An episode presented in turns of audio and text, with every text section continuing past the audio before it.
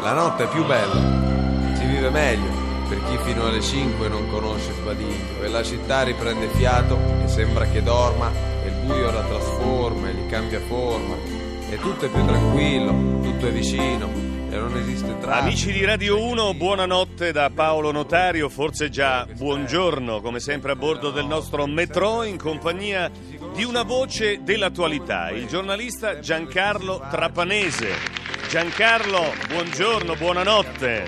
buonanotte, buonanotte a te, buonanotte a tutti. L'ultima notte che in qualche modo ha fatto notizia, Giancarlo, qual è stato? Dov'eri? Per raccontare cosa? Ce n'è una in particolare che ricordi?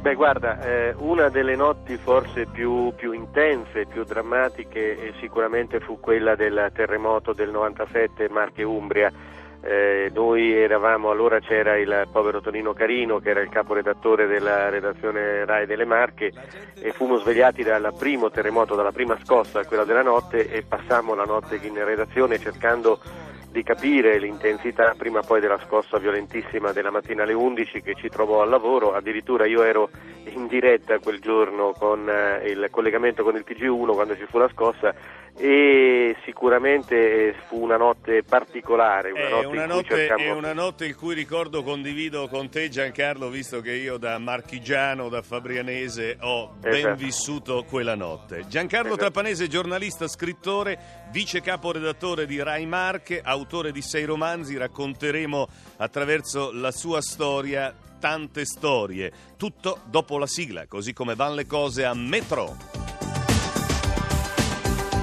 Radio 1 presenta Metro, viaggiatori del tempo sui binari della notte. Un programma di Casimiro Lieto, a cura di Angela Mariella. Regia di Ombretta Conti. Conduce Paolo Notari. La metro si avvicina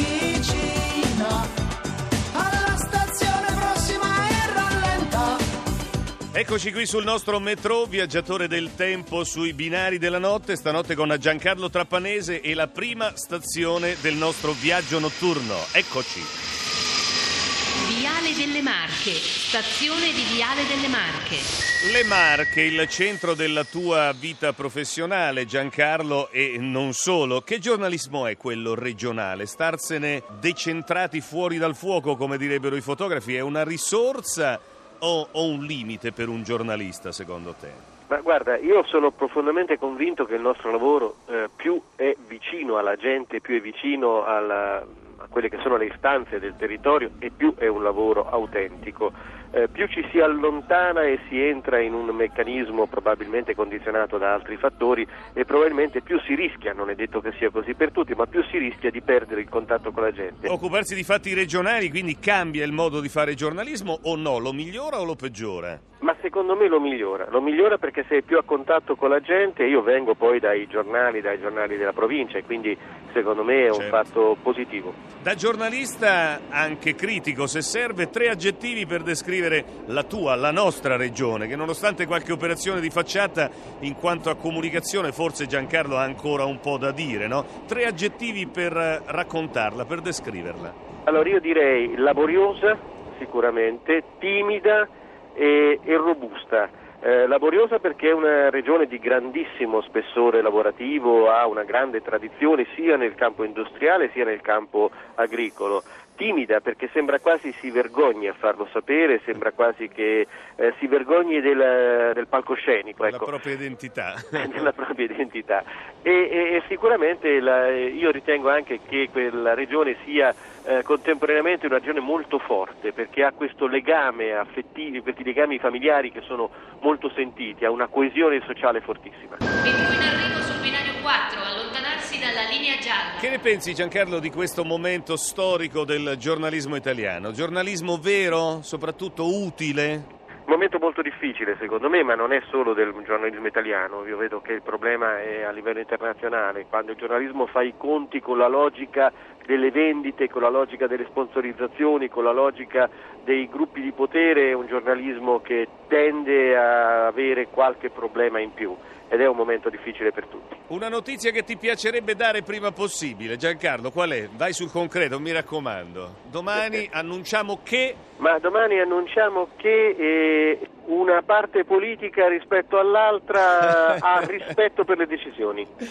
Bello, non è male. E un fatto che invece nella tua carriera ti è proprio pesato dover raccontare, hai accennato al terremoto del 97 nelle Marche, dove magari non hai dato proprio il meglio di te perché dice ma guarda, questa volta fare il cronista mi è pesato davvero. Ma sai, eh, io vengo dalla cronaca nera e ho fatto molta cronaca nera. La cronaca nera è qualcosa che ti tocca profondamente e arrivare su quei posti dove ci sono delitti, omicidi, eh, bambini e, e dover raccontare in un minuto e 15, un minuto e 20 storie che invece meriterebbero un approfondimento, questo è la cosa che più pesa, perché avresti bisogno di dire, di raccontare, di capire, di far capire magari la genesi, magari il contesto e non riesci a farlo. Giancarlo si cambia stazione, eccoci alla prossima.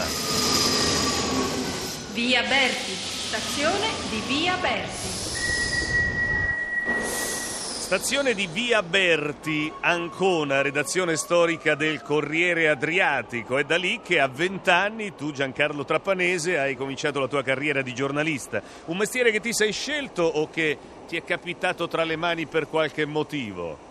Assolutamente scelto, anzi contro tutto e contro tutti, perché io ero avviato ad una carriera legale, facevo giurisprudenza macerata, mio padre era magistrato, sembrava tutto previsto, ma io volevo scrivere perché per me scrivere era, era la vita e per farlo cominciai a collaborare con lo sport eh, portando le notiziole al Corriere Adriatico. Allora il direttore era Dario Beni Junior e il capo, il capo cronista per lo sport era Sergio Roscani, eh, il suo vice Pino Scaccia, quindi nomi, nomi eh, importanti, no. tutti, nomi importanti tutti, tutti, mondo della, eh, del giornalismo. Senti, a vent'anni che giornalista eri tu Giancarlo? Talento certamente ne avevi, ma ci sono state delle cose, delle persone che ti hanno dato insegnamenti particolari?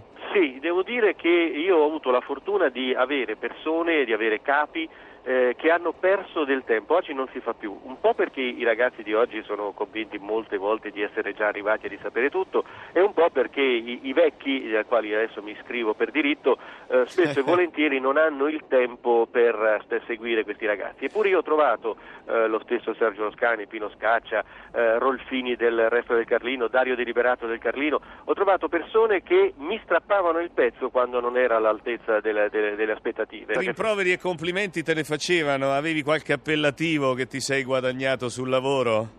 Ma guarda, eh, eh, rimproveri eh, sì, me li facevano e anche, e anche, complimenti quando facevo qualcosa e questo era un discorso molto, molto, importante nella formazione di un giovane giornalista di allora, anche perché veramente come ha ricordato avevo vent'anni.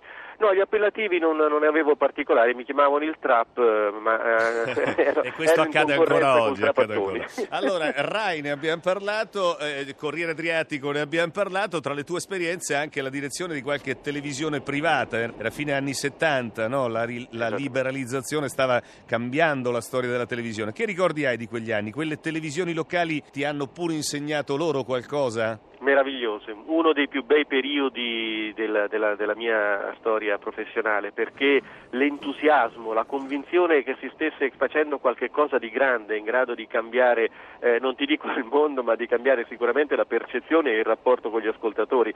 Facevamo una televisione diversa, una televisione che all'inizio scimmiottava un po' ovviamente le, i modelli che noi avevamo, cioè la RAI di allora, certo. e, e poi successivamente riuscimmo a trovare delle strade nostre. Io ho avuto la fortuna di dirigere due televisioni private tra il 78 e l'81 e fu un'esperienza veramente meravigliosa sotto il profilo della passione, dell'attaccamento, gente che lavorava eh, 12 ore al giorno senza neanche percepire lo stipendio, ma con una voglia di farlo e una missione nei confronti del territorio che era molto bella, molto forte. Stiamo per prenderci una pausa musicale, prima a bruciapelo, meglio fare giornalismo in tv o scrivere per la carta stampata? Beh, sono due cose completamente diverse. Eh, io ho fatto tutte e due e ti dico che sono belli tutti e due, ma hanno tutti e due il limite dello spazio temporale che non ti riesce a, a far approfondire quello che vorresti. Veicolo in arrivo sul binario 1, rispettare la distanza di sicurezza. Allora, conosco bene Giancarlo Trapanese e so anche che in gioventù è stato un ottimo cantante. Una no. carriera che evidentemente però non hai eh, portato avanti con grande successo. Diciamo che avevo un complessino, ma quelli erano gli anni, fini degli anni 60, primi degli anni 70. Chi è che non aveva il complesso, insomma, a parte quelli di inferiorità? Insomma. E invece ma... degno di nota è sicuramente lui sui binari della notte di Radio 1, Alex Britti.